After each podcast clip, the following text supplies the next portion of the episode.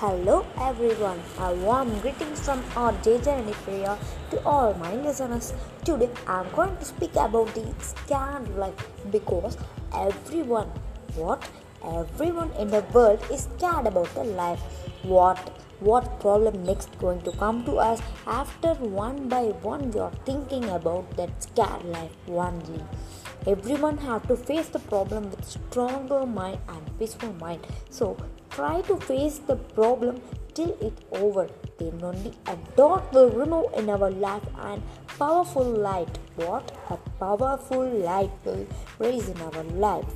So we need to stronger mind, peaceful heart, then lead to peaceful and happy life. So if we what if we remove the problem we will be happy